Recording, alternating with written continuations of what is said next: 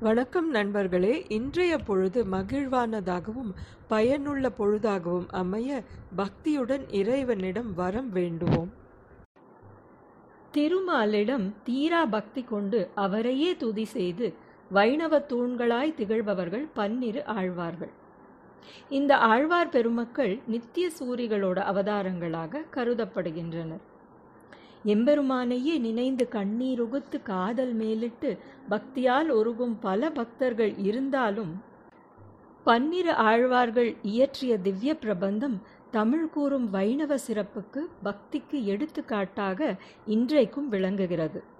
திவ்ய பிரபந்தத்தின் திரட்டுகளை பன்னிரு ஆழ்வார்களின் பெருமைகளை எல்லாம் நமக்காக தேடி வழங்கியருளிய நாத முனிகளையும் நினைவு கூர்ந்து அவருக்கு நன்றி செலுத்த கடமைப்பட்டிருக்கிறோம். ஆன்ம விசாரத்தில் இறைவனின் ஈடுபாட்டில் பரபிரம்மத்தில் திளைத்து இருப்பவர்களே ஆழ்வார்கள். பரபிரம்மத்திடமே ஆழ்ந்து இருப்பவர்களே ஆழ்வார்கள் என்று பொருள் கொள்ளலாம். எம்பெருமான் நினைவிலே ஆழ்ந்து இவர்கள் லௌகீகங்களை நாடாதவர்கள். இந்த பன்னிரண்டு ஆழ்வார்களின் பெருமைகளையும் அவர்கள் வாழ்வில் நிகழ்ந்த சில நிகழ்வுகள் அவர்கள் சரித்தம் நமக்கு உணர்த்தும் சில செய்திகள் அவர்கள் அள்ளி தெளித்திருக்கும் திவ்ய பிரபந்தம் என்ற தேன் துளிகளிலிருந்து சில துளிகள். இவற்றை பற்றியெல்லாம் நாம் அடுத்து வரும் சின்ன சின்ன பதிவுகளில் நினைவு கூறலாம்.